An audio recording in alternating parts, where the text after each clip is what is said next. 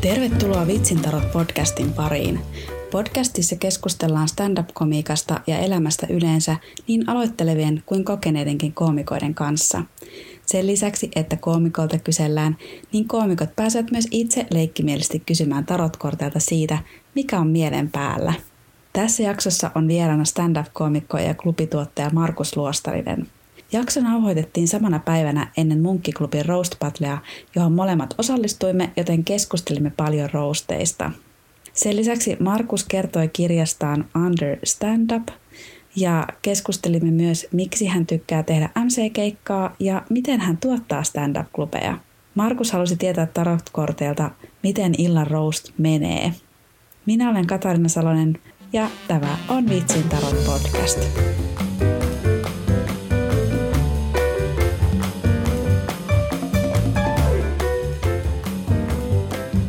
Markus. No, hei Katariina. Mitä kuuluu? No, hyvä, että tänään on tuo Roast Battle Harri Soinilaa vastaan, eli pääsee sitä jätkää vähän höykyttämään ihmisten edessä ihan luvan kanssa. Se on aina jännittävää ja se, että mä oon niinku ylipäätään päässyt tänne, niin sekin on jo mulle yksi voitto, että tuo Roast Battle ei jännitä niin paljon kuin esimerkiksi Helsingin joukkoliikenteessä liikkuminen savolaisena, että se on niin hankala, että minnekä pitää mennä ja mikä saatana lippu pitää olla ja se on vähän niin kuin lyhyen matika. Mutta silleen, että Kuopiossa kun menet julkisilla, niin se on lyhyttä matikkaa, mutta sitten kun tulet Helsinkiin, niin se on jotain ihan yliopistotaso yhtälöitä ja kaikkea muuta. Mä oon päässyt tänne ja se on voitto mulle. Syksykautta on rakentelemassa keikkoja, pukkaa aika paljon, klubeja starttaa ja pääsee niinku klubeja, antaa sille taas enemmän klubeja tuottamaan ja pääsee keikkaa tekemään, niin se on tuottajana erittäin kiva, että keikkaa on luvassa ja uusia haasteita ja kaikkea tällaista. Oletko aikaisemmin ollut Roast Battlessa? Mä en ole itse osallistunut Roast Battleen. Mä oon kyllä roastannut aina muita koomikoita sille lavan ulkopuolella, mutta ei olla, tämä en ole itse osallistunut lavalla roastiin. Me järjestettiin Harri Soinilan kanssa tuossa ennen koronaa tuolla Helsingin ihkussa roast battle.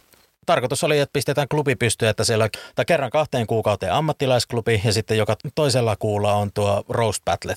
Et siellä kerättiin se yksi roast battle järjestää ja sen jälkeen sitten se klubi loppukin, että se ei oikein onnistunut. No mikä sua roasteissa kiehtoo? Mä en nyt halua kuulostaa miten tekee persulta, mutta siellä saa niinku sanoa mitä haluaa.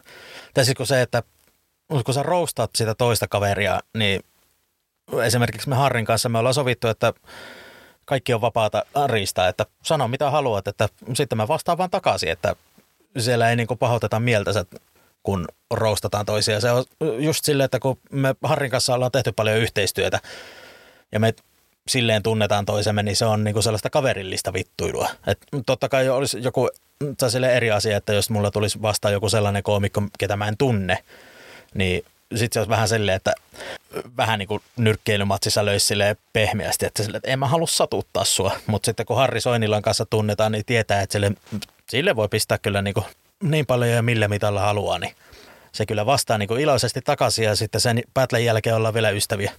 Kai. Mä siis kanssa osallistun tähän roast eka kertaa ja roastit ei ole mikään mun niin kuin voimavaraa. Mä en oo, mä kyllä, kyllä mä tietenkin kaverille vittuilen, mutta, mutta onko, se, onko ne hauskoja, niin se on eri asia. Koska nytkin mä yritin sille, että mä nyt yritän, että nämä on kuitenkin hauskoja vitsejä. Joo, siis itsekään en ole niinku kirjoittanut mitään roastia aiemmin. Tai sille ainakaan julkaissut mitään sille roastia niinku kirjoitettuna, että se, jos mä oon niin joku koomikko heittänyt jotain vittuilua niin vaikka bäkkärillä tai jotain tällaista, niin mä oon sitten vastannut siinä niin improten takaisin. Että se ei ole ollut minkäänlainen niin suunniteltu juttu, mutta sitten auta armeijassa, kun sille, että sun pitää kirjoittaa viisi vitsiä valmiiksi. että se on ollut sille haastavaa, kun ei ole roastia kirjoittanut aiemmin. Ja sitten, no ei tietenkään voi luottaa siihen, että no mä menen tuonne munkkiklubille ja impro viisi kertaa Harri Soinilasta jotain roastit, että jos Harri Soinilla onkin niin tylsä ihminen, että ei siitä saa keksittyä mitään niin kuin improtessa, niin pitää olla jotain kirjoitettuna. Oletko kirjoittanut yli viisi vitsiä? On. Ne viisi on hyviä ja sitten yksi on paska, niin en mä tiedä. Mä toivon, että tämä ei mene jatkoajalle tämä matsi, että, että tulee se viisi, viisi vitsiä vaan kerrot. En mä tiedä sitten, jos tulee impruttua siinä hetkessä ja comebackkejä ainakin saa heittää ja mä niinku jotain niinku ajatellut, että sille miettinyt niitä kipupisteitä, mihinkä se roast, tai sille mua iskee, mutta mua roustaa, niin mitä mä voin sitten niihin vastata sille callbackkeinä. Mm. Tai comebackkeinähän se on enemmänkin. Jännä laji tämä roast, koska mutta mä lähdin tähän kanssa ihan semmoisena, niin kuin, no ensinnäkin mä en itse ole ilmoittautunut roastiin, vaan Akonnimen Antti laittoi mulle viestiä, että, että olisit se kiinnostunut, että sut on vähän niin kuin haastettu. Ja pidä Iidasta, niin on silleen hauska, hauska lähteä keksimään sitten vitsejä. Mähän niin kuin vahingossa ilmoittauduin tähän. Että mä, se Akoniemi, kun kirjoitti sen sinne jonnekin koomikkoryhmään, että tällaiset roastit olisi tulossa, niin mä kattelin, että no mä perhereissulle just niitä edeltävinä päivinä. Että se voisi olla ihan kivaa osallistua tällaiseen. Että se oli enemmänkin sellaista niin kuin ääneen ajattelua, että tuollainen voisi olla kivaa. Ja sitten yhtäkkiä vaan tuli niinku ryhmäkeskustelu, että hei, te, te olette osallistumassa Rose Battle. Sille, mä niinku ensimmäisenä panikoin, että sille, kuka helvetti mulla tulee vastaan. Sille, ah, huh, Harri Soinilla, yes. Hauska mennä katsoa, mutta kyllä täytyy sanoa, että, että vähemmän jännittää kuin Kong Show. Mä lähdin katsomaan, että miten mä osaan ja mä kiinnostaa, mitä Iida on keksinyt. No mä voin sen verran paljastaa jo, että mä oon niinku kirjoittanut Harri Soinillasta sellaisia vitsejä, että ne niinku toimii, vaikka yleisö ei tuntiskaan Harri Soinilla. Mä testasin itse asiassa tätä, näitä vitsejä tuolla Mikkelissä viime viikolla. Joo, tämä on jännittävää. Tosiaan olemme tänään ilta, ilta, illalla menossa sinne ja nyt tämä podcast-jakso tulee sitten vasta ei vielä ensi viikolla, mutta siitä kaksi viikkoa eteenpäin. Niin. Mä toivon, että ne vitsit on niin hyviä, että, että ne vaan niin kuin naurattaa. Koska kyllä multa kysyttiin tuossa toisessa päivänä, että, että pelkäänkö mä sitä, mitä musta, ne vitsit, mitä musta keksitään, niin mä olin se, että no suuri osa koomikoista niin on jonkun asteista masennusta ja ahdistusta jossakin vaiheessa elämässään kokenut. Ja moni on ehkä koulukiusattukin, niin me ollaan kyllä itse jo ajateltu tai kuultu ne kaikki kauheimmat asiat. Et en, en mä niinku tiedä, mitä se keksisi semmoista, joka niinku täysin tulisi jotenkin mulle niinku yllätyksenä ja kauheana shokkina, että miten sä voit noin sanoa. No niin, siis mä just ajattelin ihan samaa, että, että, sille, että ei se Harri musta keksi mitään sellaista, mitä mä en olisi itse haukkunut jo itteeni. Että niin. kyllä mä niinku tiedän, että, että mä oon sinkku ja lihava ja kaikkea, että – ei elämässämme, tai silleen siviilielämässämme kaikkein parhaimpään, että yritä vaan, mulla on paksu nahka. Niin, niin kyllä. Ja kyllä mä itse asiassa mä keksin yhden uuden vitsin mun katoin paljon nyt roasteja, että mä saisin sen roast niin kuin mentaliteetin itselleni ja sen, niin kuin kirjo, sen, sen rytmin. Niin kyllä mä keksin omaa settiinkin uuden jutun ja mä olin että jes. No niin, jotain hyvää näistä. Mm. Ja kyllä niin kuin tavallaan kaikki kirjoittaminen, varsinkin just se, että kirjoittaa erityylisiä vitsejä kuin mitä normisetissä on, niin kyllä se niin kuin sit avaa sitä. Että kyllä mä huomasin, että jos tämmöisiä uudestaan järjestetään, niin voisimme ehkä uudelleen. Katsotaan, miten tämä ilta menee. Katsotaan, miten tämä menee. Nauraako kukaan yhdellekään vitsille? Kaikki on vaan, että mitä? Et, sulta nyt puuttuu tuosta toi punchline. Että no ei jaa.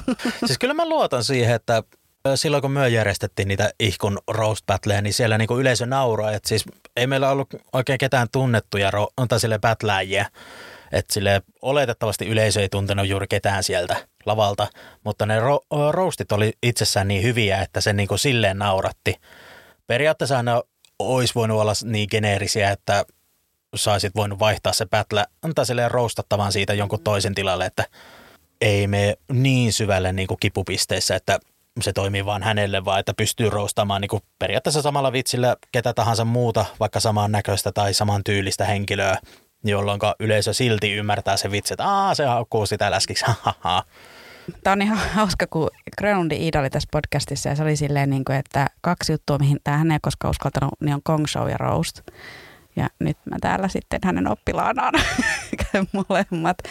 Mutta puhuttiin just roastvitseistä siitä, että, että nehän on aina aika, aika geneerisiä ja otetaan niinku se helpoin juttu. Mm. Niin sitten mäkin on se, että no, mustakin on aika helppoa. ulkoisia juttuja, niin nehän on aina helppoja. Joo, siis no open mic skenessä se on vähän niin kuin pakollista, koska totta kai sitten jos joku Niko Kivelä olisi vastaan Ismo Leikolaa vastaan, mm. niin sitten niin kuin yleisö sata varmasti tuntisi sen tänne koomikot, jolloin ne pystyy roustaamaan toisiaan niin kuin vielä syvemmin, että sil, ää, sitten ne ei, niitä ei tarvitse niin olla sellaisia geneerisiä vitsejä, mutta nyt kun ketään meistä ei tunneta paitsi Kormilainen ja Akoniemi, joiden klubilla me vedetään tämä Roast Battle, niin heidät ehkä tunnetaan siellä jotenkuten, mutta he, onneksi he ovat keskenään vastakkain, että mm. heillä on niin kuin molemmilla kotikenttäetu. Palataan alkuun. Mä kysyn kaikilta, että miten ja milloin aloitit stand-upin? Mä oon käynyt tuon Teemu Westerisen stand-up-kurssin 2013. Se oli Kuopion Pre-Weekendin yhteydessä. 2012 tai sain tietää, että on tällainen stand-up-kurssi tulossa. Mä olin vielä opiskelija silloin. Ja ajattelin, että, sille, että no perkele, tonne on pakko haettava. Että siis mä vihaan itteni koko loppuelämäni, jos mä en hae nyt tonne. Että mä jotenkin ajattelin, että mä olin niinku katsonut stand-upia paljon Ismo Leikolaa YouTubesta ja mitä kaikkea näitä nyt oli, niin sitten ajattelin, että, sille, että pakko päästä itsekin kokeilemaan. Periaatteessa mä olen niinku lapsesta asti halunnut niinku naurattaa ihmisiä, että ala-asteella muistan, että luokan pikkujoulussa kaikki oli tehnyt sellaisia hienoja esityksiä, näytelmiä ja vitsikisoja, tietokisoja ja kaikkea tällaista, niin opettaja sitten kysyi, että, että onko jollain vielä jotain esitettävää, niin mä menin sitten luokan eteen kertomaan vitsin, mikä kuoli ihan täysin. Että mä oon saanut vitosluokalla ensimmäisen lavakuoleman. Yes! Ja lukiossa sitten mä olin ilmaisutaitolinjalla, opiskelin, niin siellä piti tehdä sellainen viiden minuutin puheesitys ja mä sitten vedin stand-upia – lainausmerkissä stand-upia, että kerroin tuon Jeff Dunhamin jotain vitsejä ja sitten yritin improta siinä jotain, että hei, mitä, mitä mikä sun unelma-ammatti on ja aa, no en mä keksi siitä mitään hauskaa ja mennään eteenpäin. Tuijottelin vaan lattiaa ja tälleen. Vuosia myöhemmin sitten kävin se Teemu Westerisen kurssi ja siihen kuului sitten tuo esiintyminen siellä komediafestivaaleilla. Oli Keltanokka-ilta. Siellä tuli tehtyä eka keikka ja sitten ruvettiin tai Kuopion perustettiin Pannuhuoneen stand-up-klubi ja Joensuuhun perustivat tuohon Kerupi stand sitten seilattiin niin kuin sitä väliä, että käytiin vuoroa vieraissa esiintymässä molemmissa ja jossain vaiheessa niin kuin joku kuuli, että hei, tuolla Helsingissä ja Tampereella on paljon stand-up-klubeja, että kannattaa sielläkin käydä. Se oli vaan, että wow, sielläkin on sille tällaisia open klubeja että kävin mä niin Mikokadun Roksissakin esiintymässä pari kertaa. Ja nyt kymmenen vuotta myöhemmin te, mä mä oon enemmän keskittynyt tähän tuottamiseen, mutta kyllä mä itsekin keikkoja vielä teen. Esimerkiksi tänään nyt tätä Rose Battle-keikka. No miten meni eka keikka? Varsinainen en, mä haluan muistella sitä. niin hyvin. Teemu Westerinen oli MC-nä siellä ja sitten Iikka Kivi oli headlinerina, niin se muistaa vieläkin se mun keika, että mulla oli joku, tässä mä tein jotain tyhmiä juttuja, mitkä ei niinku naurattanut ja sitten pyysin kesken keikan, että sieltä tiskiltä niin tuota vesi, vesilasi, että yleisö niin kuin antoi sen niin kuin aina seuraavalle ja sitten loppuu se vesilasi. Mä oottelin vaan siellä lavalla sitä vesilasia. Tyypit oli kuulemma niin katsonut, että, että ei jumalauta, että nyt tulee joku kova punchi. Niin ei mitään, mä vaan hörppäsin vettä ja sitten jatkoin siinä. Joskus oltiin esiintymässä tuolla Jyväskylän popparissa 2016, niin Iikka Kivi vielä muisti silloinkin sen, että se kertoi, että, että sen mä odotin tuohon helvetin kovaa panssia ja sitten sulla ei ollut mitään siinä, niin oli vaan silleen, että joo, voitaisiko mennä vaikka eteenpäin tai jotain. Se oli hirveä kokemus ja niin kuin pitkään meni, että mä niin kuin pääsin sille stand-upiin sisälle, tai sille juttujen kirjoittamiseen ja vitsailun sisälle, että mä olin aika sellainen – yleinen läppä niin kuin Itä-Suomen piirissä, että Markus ei oikein osaa, mutta Markuksella on intoa niin kuin yrittää edes päästä klubeille ja tälleen. Kyllä se sitten jossain vaiheessa, tarpeeksi kun oli pitkään hakannut päätä seinään, niin löytyi se vitsin sieltäkin. Opit sä sitten mitään sieltä Teemu kurssilta, jos tuntuu, että ei oikein lähtenyt?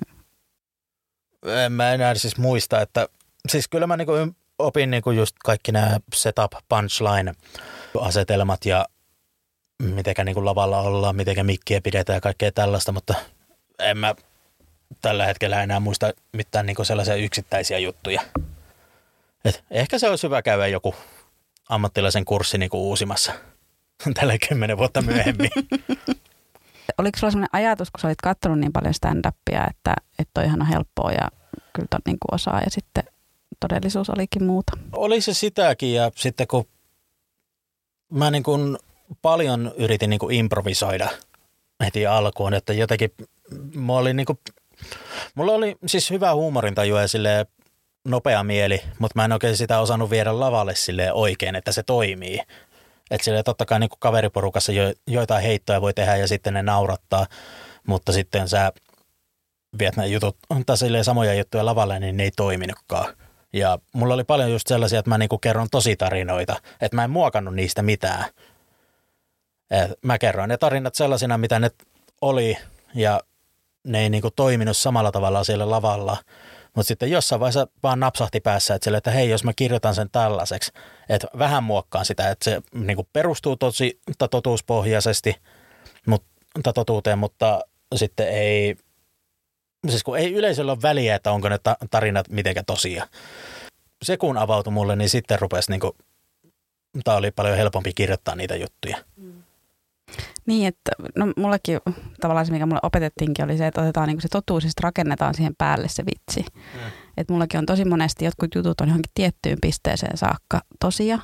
Ja sitten siitä, tai sitten pitkä, pitkä keskustelu on tiivistynyt kahdeksi lauseeksi tai, tai se, että jotain siellä on totta. Mä voin kertoa, mihin asti se on totta ja sitten se lähtee niin kuin, että yleensä se kohta, mikä ihmisiä naurattaa, on se, mikä ei ole enää sitten totta. Että mä oon vaan niin kuin johonkin oikeaan tapahtumaan lisännyt vähän omaa Joo, mulla yrit, yritettiin paljon sanoa niin kuin silloin alkuaikoina, että teen näistä jutuista vielä absurdimpeja, mm. mutta sille, että kun nämä on tapahtunut tälleen, niin nämä on tapahtunut, että mä kerron näitä juttuja. Mutta sitten jossain vaiheessa niin kuin vaan meni se oppi perille, että havahduin itse, että niin näitä voi värikirjoittaa, on tässä värikynällä värittää, että otan kaiken kunnian itselleni. No se, mistä mä oon kauhean, niin kuin, mistä mä haluan pitää kiinni, on, että sen mun setin aikana, niin – se narratiivi pysyy tavallaan totena. Että et mä luen sen illuusion, että kaikki mitä mä sanon on totta, että mä en niinku vaihda, koska mua itseäni häiritsee ihan hirveästi, että jos joku kertoo vaikka olevansa naimisissa ja sitten se kertoo sinkkuvitsejä niin kuin sam- jotenkin samassa. Joo, siis olen mäkin niin lopettanut esimerkiksi noita vauvavitsien kirjoittamista. Tai siis silloin, kun mun lapsi oli vauvaikäinen, niin mä niitä vaippajuttuja enää kerro, mm. vaan että se on nyt tämän ikäinen. Ja no on mulla niinku se siviilipalvelusrutiini, mikä oli niinku 2015, mutta mä kerron edelleen sille, että, että mä oon sivaari ja olin siviilipalveluksessa koulussa ja tälleen. Tämä on nyt ehkä tämmöinen niin ideologinen asia. Jotkut on, voi olla mun kanssa eri mieltä tästä, mutta mä itse tykkään siitä, että koska mä itse kiinnitän siihen huomiota, jos, koska se mulle se rikkoo sit sen, ja mä en ehkä enää kuuntele sitä vitsiä, mikä se tulee, koska mä oon että hetkonen, että, mutta sähän sanoit, että mi, mi, mitä, mitä? Joo, siis mäkin, mäkin teen tuota samaa, että tartun johonkin tuollaisiin niin pelitietoihin, että hetkonen, sä sanoit aiemmassa, että tolleen menee. Minkälaisia tavoitteita sulla oli silloin tai kun sä aloitit stand-upin, niin mikä sun on, niin kuin ajatus oli, että nyt musta tulee koomikkoja? No siis kai mulla oli sellainen tavoite, että musta tulisi ammattilainen, että mä voisin elättää itteni komiikalla ja nyt se on vaan sille muokkaantunut sen verran, että nyt mä haluan niin elättää itteni komiikalla, että mä niin järkkään klubeja ja myyn keikkoja ja keikkailen itsekin, että se on vähän ikään kuin kasvanut se tai realistisoitunut, että en, mä oon tehnyt elämäni aikana kaksi ma- äh, sellaista firmakeikkaa, mistä mä oon saanut rahaa.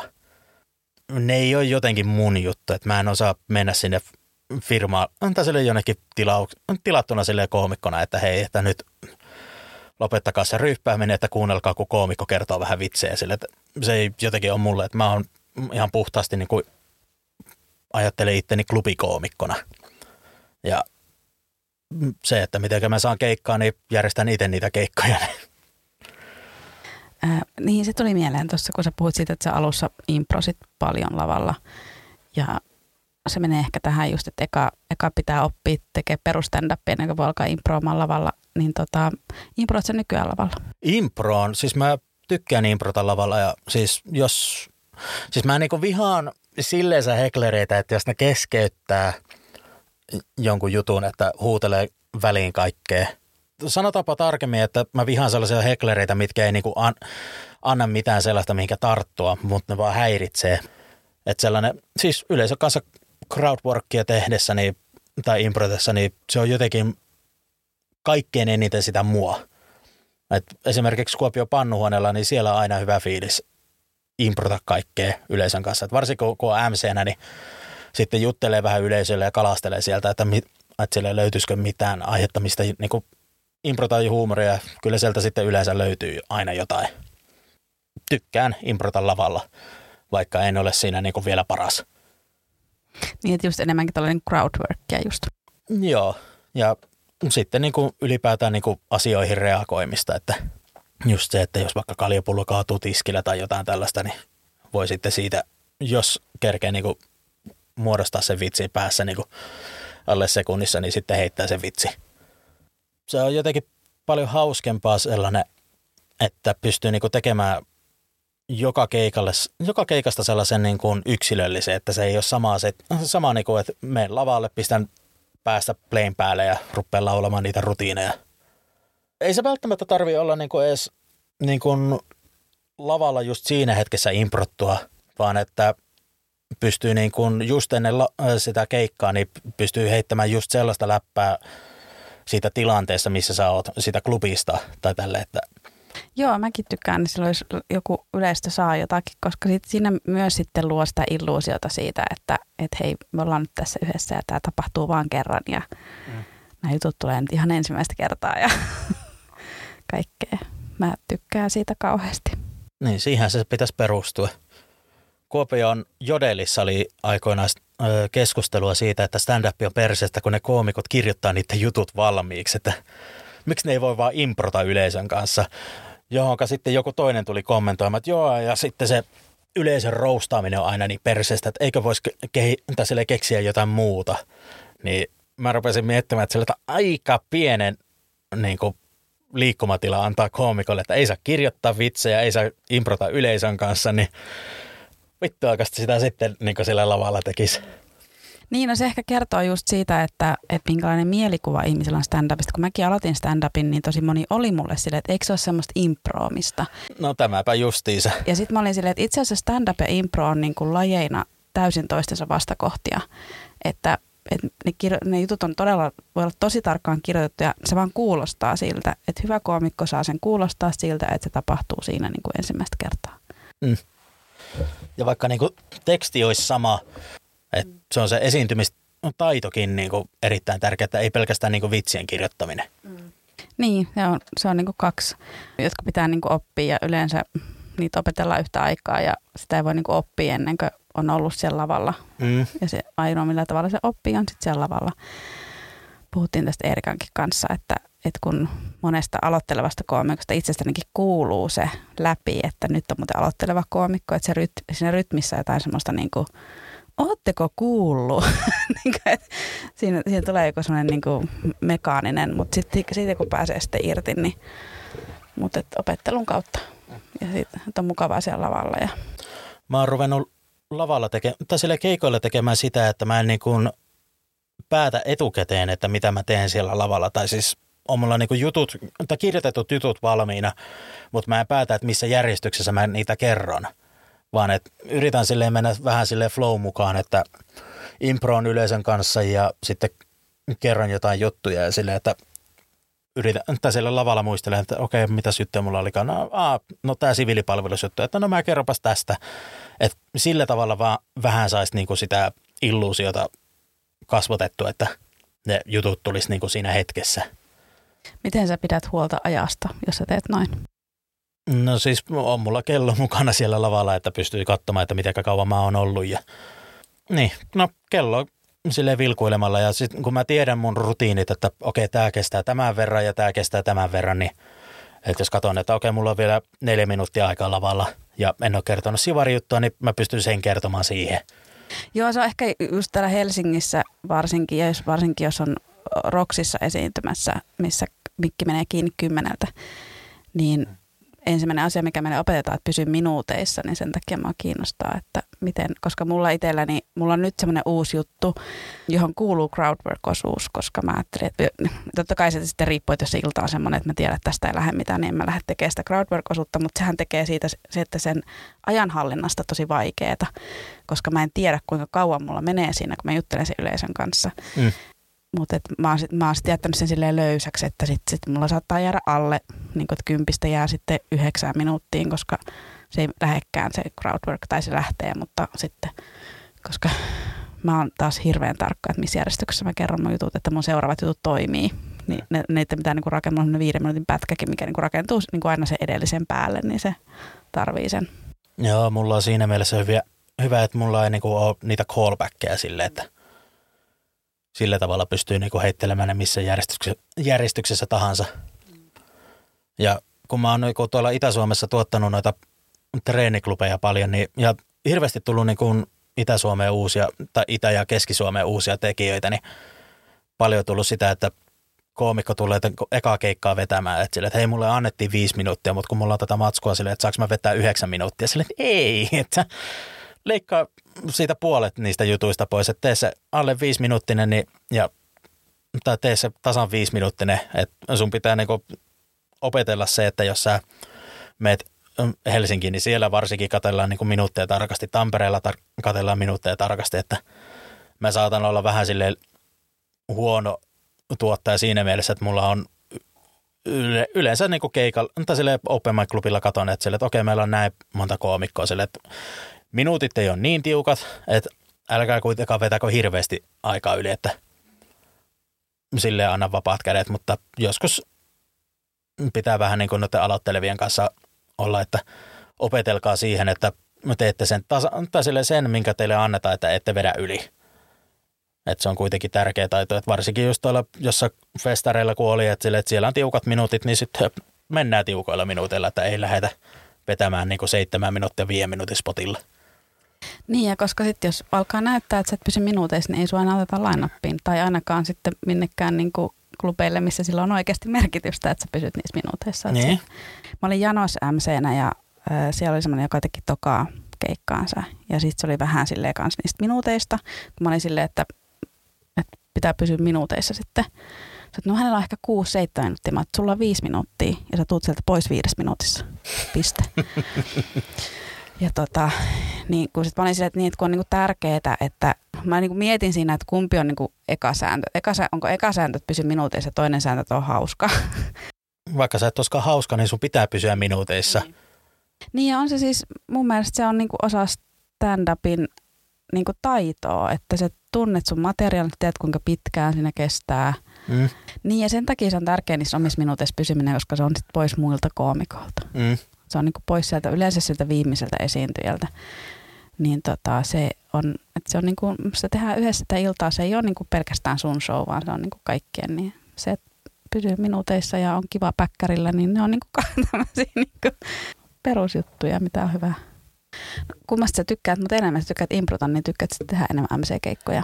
Kyllä mä mielellään MC-keikkaa otan, että siinä on niinku jotenkin sille vapaampaa mennä just sinne lavalle, että pääsee niinku juttelemaan yleisön kanssa, että kuin että sitten meet niin vaan open mic spotilla. Et jotenkin, mutta kun MCN sun pitää luoda se tunnelma sinne, niin se onnistuu mun mielestä par, kaikkein parhaiten siinä, että sä juttelit yleisön kanssa ja sitten heität niiden kanssa läppää, kuin että sä meet niin kuin, no totta kai sille, jos sä oot viimeisenä esiintymässä Open Mic-klubilla, niin silloinkin pystyy niin vapaammin heittämään sitä läppää ja tälleen, mutta sitten jos sä niin kuin keskellä jossain Open Mic-spotilla ja sitten yrität ruveta improomaan yleisön kanssa, että hei, mikä meininki ja kaikkea tällaista, niin se on vähän, että, sille, että hei, tuo MC teki jo nää, että mitä, miksi sä teet tälleen, että kerro nyt niitä juttuja, että niin kuin kaikki muutkin open koomikot. Et, kyllä mä niin mielellään MC-keikkaa teen ja mä oon ruvennut pyrkinyt siihen, että teen MC-keikkaa enemmän itse. Ja omilla klubilla sitä pystyy tekemään. Niin. Kuinka monta klubia sä nyt tuotat tällä hetkellä? Nyt keväällä mulla oli vakituisia klubeja tuolla Pieksämäellä Naurava Ukko, Mikkelissä oli Naurava Eino ja Jyväskylässä oli Popparin stand Ja nyt syksyllä mulla starttaa tuolla Kotkassa sitten Naurava Pelimies. Näissä on teema.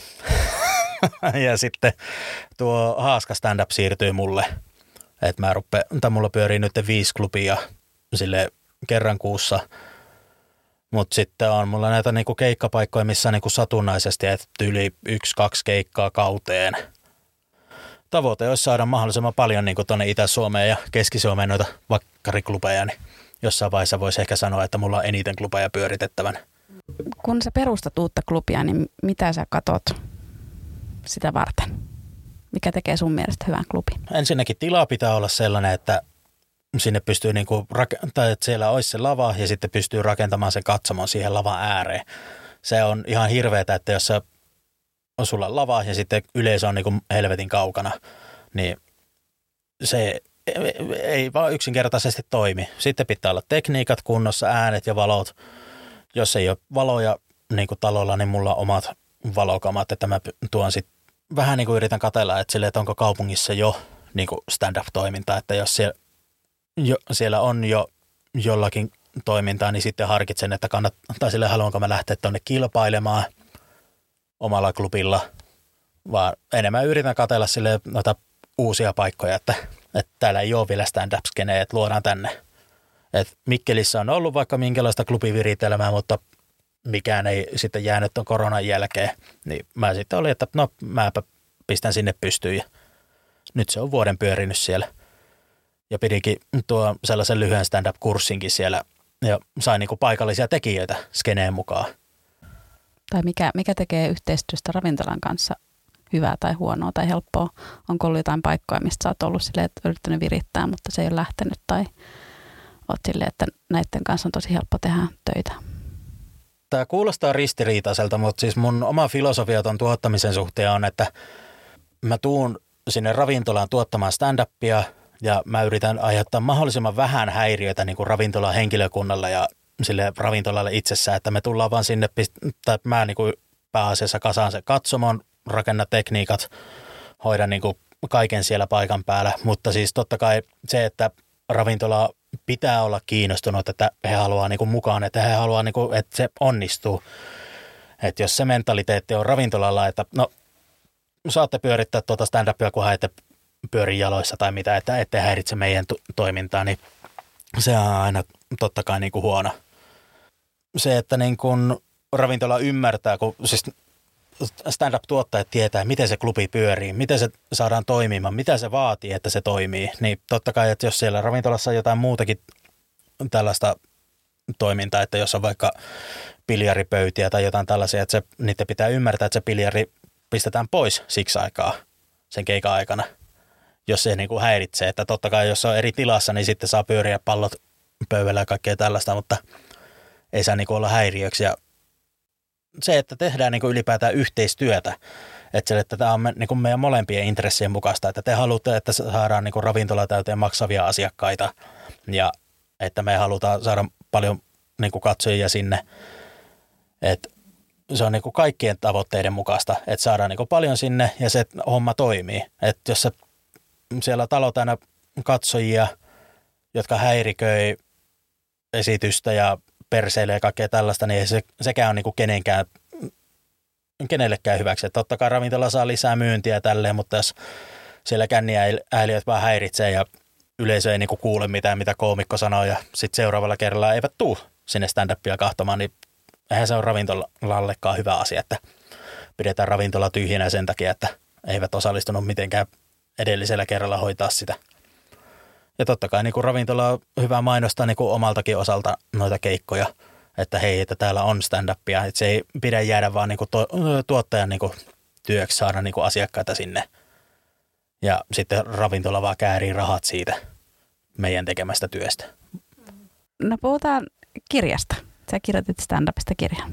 Vahingossa tuli kirjoiteltua tuollainen kirja, että se oli alun perin tarkoitus olla 10 sivu PDF-tiedosto, minkä mä vaan lataan tuonne nettiin ja on, että, sille, että aloittelevat koomikot voitte käydä lukemassa tuon, jos se siltä tuntuu, että ehkä tuosta voi olla apua teille. Ja sitten se vähän levisi käsiin, että jossain vaiheessa mä huomasin, että mä oon kirjoittanut 50 sivua materiaalia ja sille tyyli puolet asioista vielä käymättä, niin että hups, että ei kukaan lue mitään satasivuista PDF-tiedostoa. Niin ajattelin, että no kokeillaan, jos tästä saataisiin kirjaa aikaiseksi. Ja pitkään siinä meni niin kustantajaa etsiessä ja löysin sitten joensuulaisen kustantamon, niin sain niin kuin se aikaiseksi. Ja voin sanoa, että mä oon julkaissut kirjan. Mm.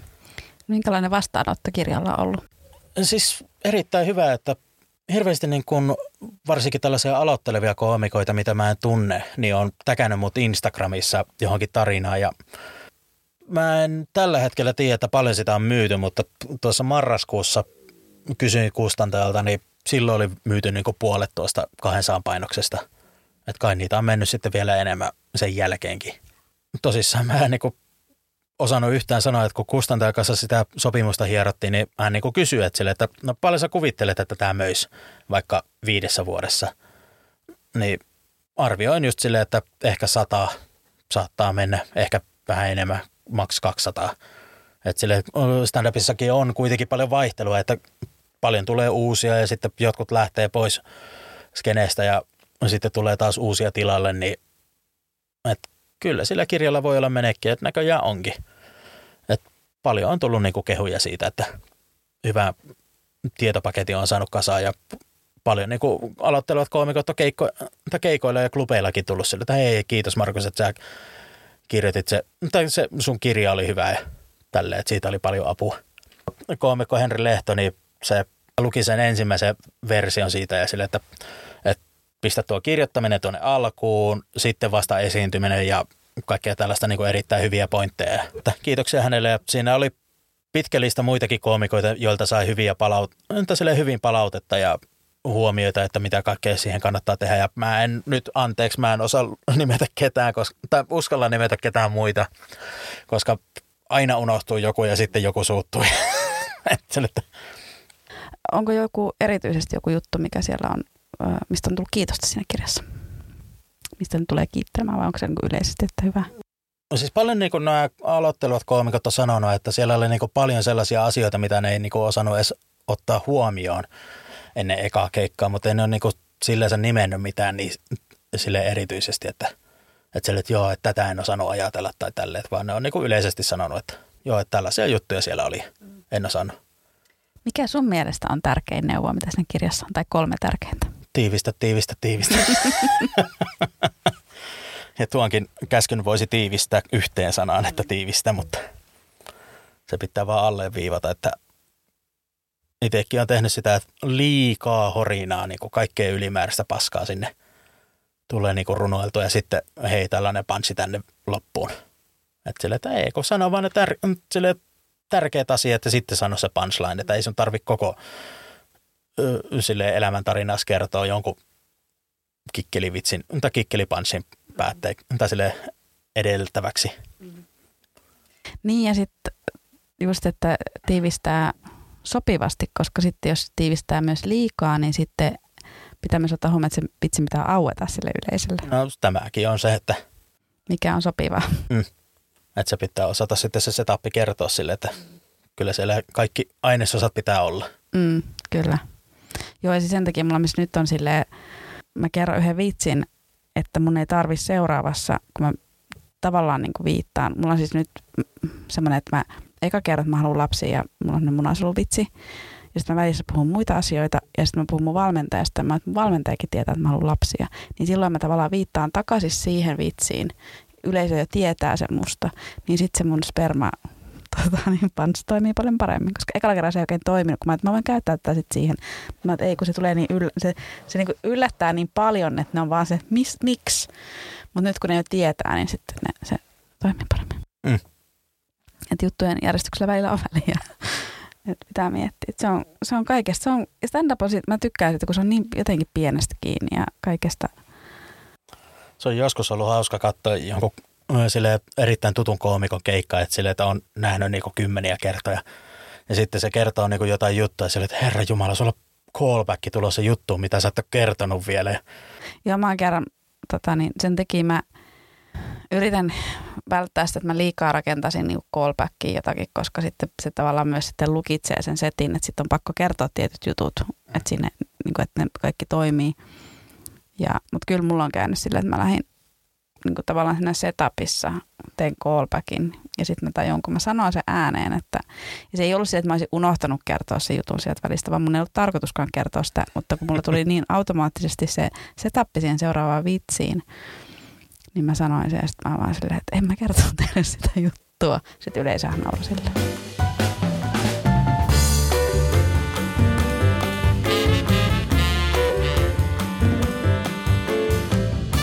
Markus, mikä sun kysymys on tarotkorteille? No mä haluan tietää etukäteen, että miten tämä tämän illan Rose Battle menee. Että. Tota, jännittääkö se on muuten se battle? Puhuttiinko me siitä vielä ollenkaan?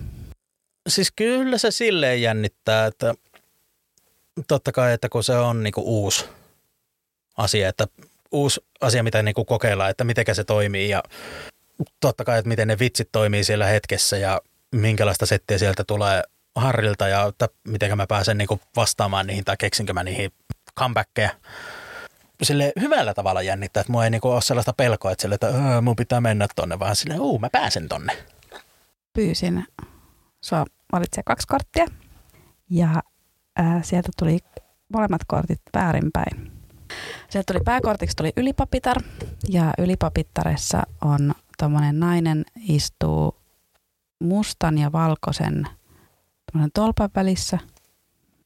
No, sillä on niinku risti, sitten sillä on kädessä toora ja se on kahden pylvän välissä. Ja ne ovat niin kuin B niin kuin Boas ja J niin kuin Jakkin ja niiden kautta mennään Salomon temppeliin muinaisessa Israelissa. Siellä on niitä granaattiomenoita myös. Semmoinen on pääkortti.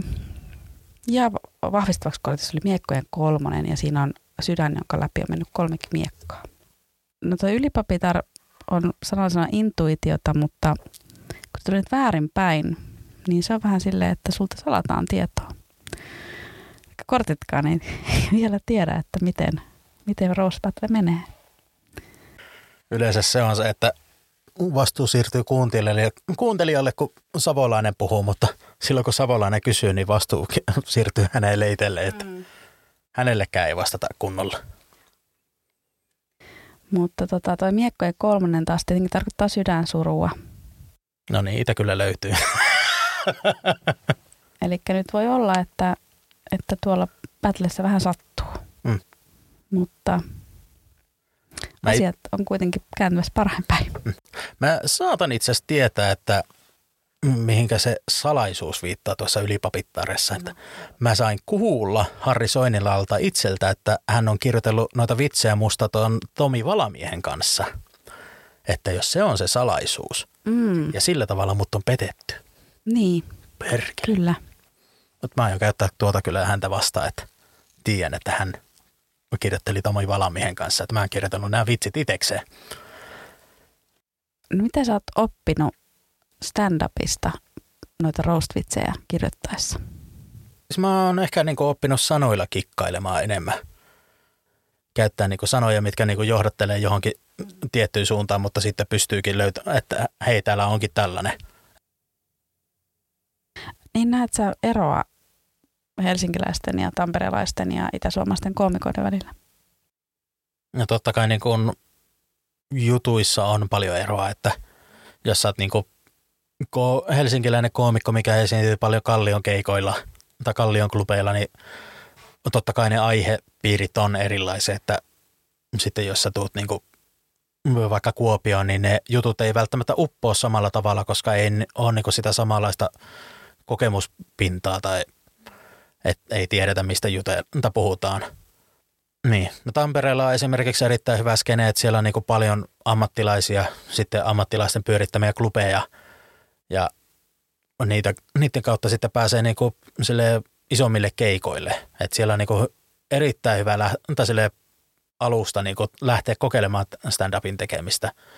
Et sieltähän on niin ponnistanut paljon niin koomikoita ja tälleensä. Itäsuomalaisittain sitten tehdään paljon niin kuin reissu, reissaamista ja tälle, että just sitä, mitä mä sanoin, että, kun, että jos vaikka Kuopiosta tai Joensuusta lähtee Helsinkiin, niin ei lähdetä sillä mentaliteetillä, että nyt lähdetään treenaamaan jotain uusia juttuja, vaan nyt lähdetään näyttämään, että hei, tällainen mä oon, tällaisen mä pystyn. Ja sitten se voi parhaimmillaan niin kuin avata ovia, että hei, että nämä on hyviä nämä itäsuomalaiset koomikot, että annetaan niille spotteja, että Janne Hyttinen, Jyri Tumanov, Jussi Herranen, ne pääsi niin nelosen stand-upiin ja ne on aina Helsinki lähtenyt sillä mentaliteetillä, että nyt tehdään ja treenataan sitten kotona. Et siihen niin kuin mäkin pyrin, että pystyy antamaan niin kuin ne lähtökohdat, että kas, kasvetaan kotona ja lähdetään sitten maailmalle näyttämään, että mistä kana pissii. Joo, en mäkään kyllä Tampereellakaan. Se riippuu klubista – mutta tosi usein harvoin vien sinne niin kuin ekaa kertaa lavalle mitään. Mm. Että kyllä ne mun kotiharjoitteluklubit on täällä Helsingissä, missä Jano on semmoinen, mihin voi mennä tekemään jotakin kummallista. Ja... Mm.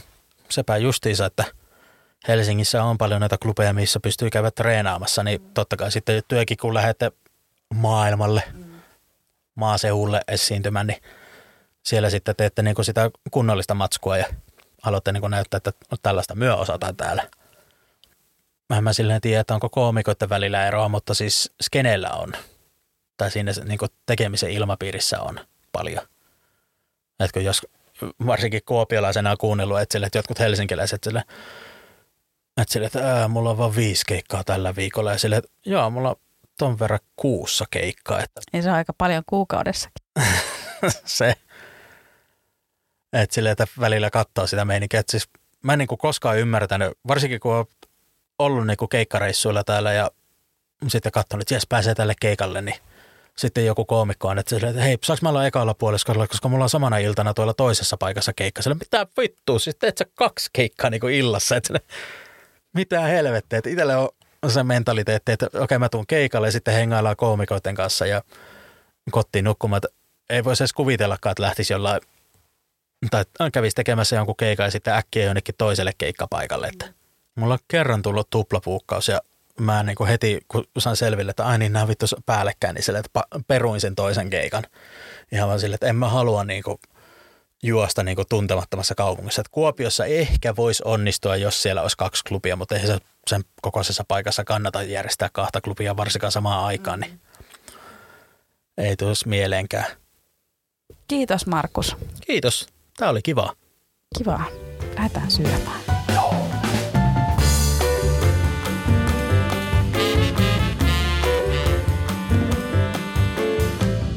Videoita illan roast battleista löydät muun muassa Markuksen ja minun komikkosivuilta, Facebookista sekä Instagramista.